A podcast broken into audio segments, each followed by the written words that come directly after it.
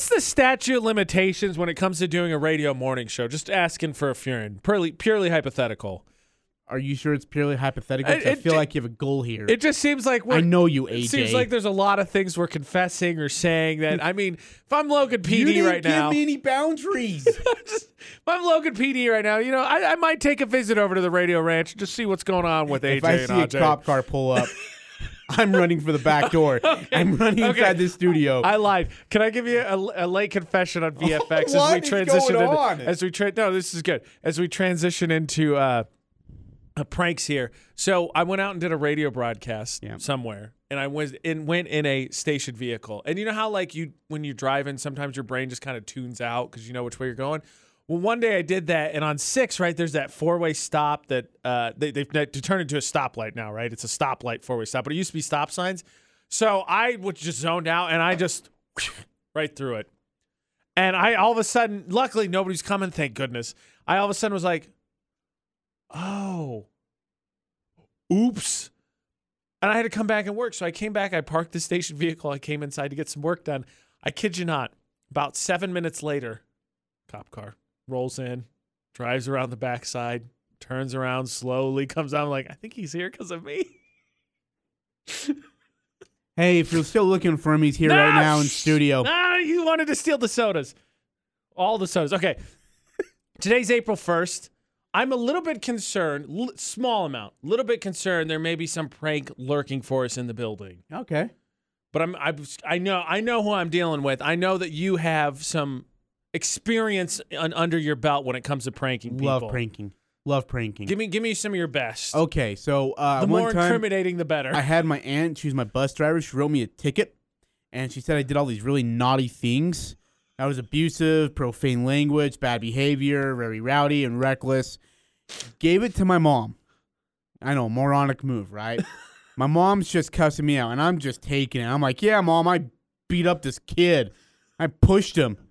And then I, and I'm just making everything up. I'm like, "Yeah," and I I uh I I you know, called this one person a mean name and yeah, and she's just just livid.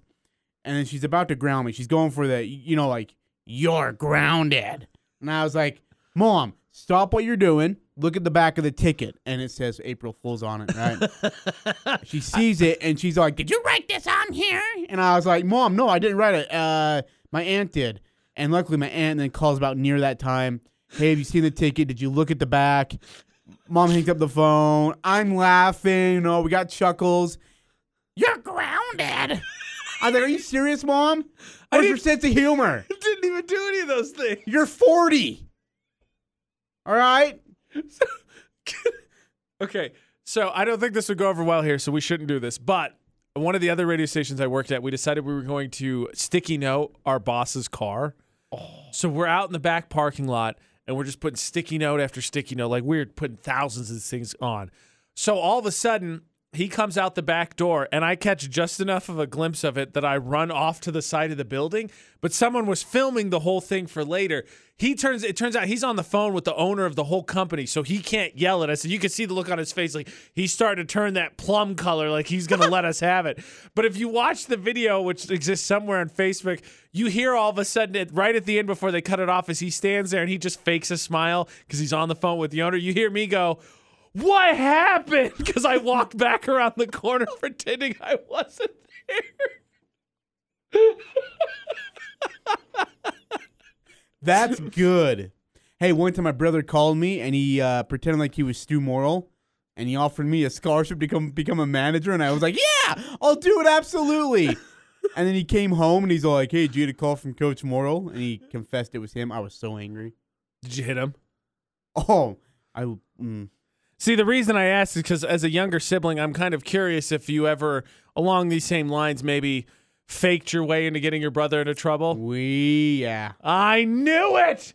I knew. I mean, while the confessions are still going on, we Why might you as well. paint me like a bad guy on today's show? I'm not. You're confessing. This actually, I was going to say, might be a good thing for those younger siblings because as an older one, I know what the rules are. You pick on them.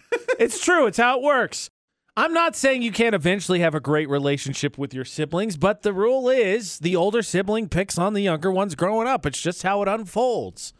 AM's with AJ on VFX. AJ's in this morning. Like growing up, my brother and I fought. And then eventually he was, to be honest with you, the instigator because he wanted to prove that he could beat me. Yes. AJ. Look, look, I'm going to tell you right now. My oldest sister, ironically enough, while we're on this topic, started picking a fight last night because she said I could kick your butt. I want to be very clear. I have I'm oldest of four. I'm 6'2", 260. The rest of my my siblings, my other three siblings combined, probably outweigh me, but not by a lot. I'm the tallest. I'm by far away the biggest, but they're still like, I'm coming for you, old man. Let's do this. I'm going to take that title. Let's do it. But to, to- I will be honest, the picking on happens when you're younger. And Aj is a younger sibling. I'm sure you got picked on. Well, I'm the second oldest. I have a younger brother. Okay. Now we're all adopted. Okay, so he's from California. I'm from India. So, and his dad, birth dad, I guess, was a great athlete. My dad might have been Gandhi. I have no idea. So, anyways, he would sometimes beat me up, and he would just do it because he could. And so one time, he, my mom's walking through, and we're about to, you know, go at it, put the dukes up. Mom's like, "Hey, no fighting," and I'm like, "No fighting, mom." But then, like Ric Flair, one of the greatest magicians in wrestling, I'm I'm sitting there. Mom turns away. Bam! I hit myself really hard, and I hit the ground. I sell it really well, WWE style. And I'm like, "Ow, mom! Nick hit me!" And Nick's just standing over me with a grin on his face. And my mom turns around, Nick, I told you not to hit him. You know, my mom's coming after Nick. Nick's like, I didn't touch him. I swear he hit himself. And I'm like, why would I hit myself, Nick? That's stupid. Bam Jam, thank you, ma'am. Winner. Disqualified new world heavyweight champion of the world. See, as the older Dude, sibling, But I'll tell you this: when my mom went into another room, my brother beat the crap out of me oh, for it. and mom had to know that was coming, right? And then amazing how parents walk off and you're like, that's it. And you just hear the screaming as they try to run away. You're like, oh no. But the thing is, as the older sibling, I'm on the other side, but you get that, you get the whole thing where like maybe you're roughhousing a little bit and then you roughhouse a little bit too hard and you accidentally hurt the little sibling. Okay. And then they're, they're they want to cry and you're like, shh, shh, shh. I promise you can hit me later. Shh, shh, shh. I can tell you it must have been you, Yes, 100% that was me. Dude, okay, so me and my brother had bunk beds, and we'd always do like tricks off the bed. My brother's a moron and hurts himself. Well, guess who gets in trouble? I do. Why do you get in trouble? You shouldn't have been doing that. He was gonna follow your example. Are you serious? If I swear and my brother swears, I get in trouble because I'm supposed to be the example. See, now you've shifted. Before it was you were the younger one. Now, see, that's the older one too. Like my my siblings when we were when I was in high school, my brother was four years younger than me. He was in middle school. My sisters are 11 and 13 years younger than me. They're in elementary school. Any of them do anything wrong, my mom goes, "It's on you to set the example." And I'm like, "What? What am I supposed to do in this situation? I wasn't around. How is it my fault? What kind of trumped up kangaroo court is this?" Man, we're we're finally on the same page after a week. We finally got there. you and I. Oh man, I love that. Hey, shh, don't tell, don't tell. Because the other thing too, it, I don't know if you experienced this, the other thing you do right is the younger siblings get away with stuff. So like when it was when it was close to dinner time, we weren't allowed to have snacks. What do you do? You tell the younger siblings, hey, hey, go get those Cheetos out of the pantry. Like they won't yell at you and we'll share them with you. You go get them.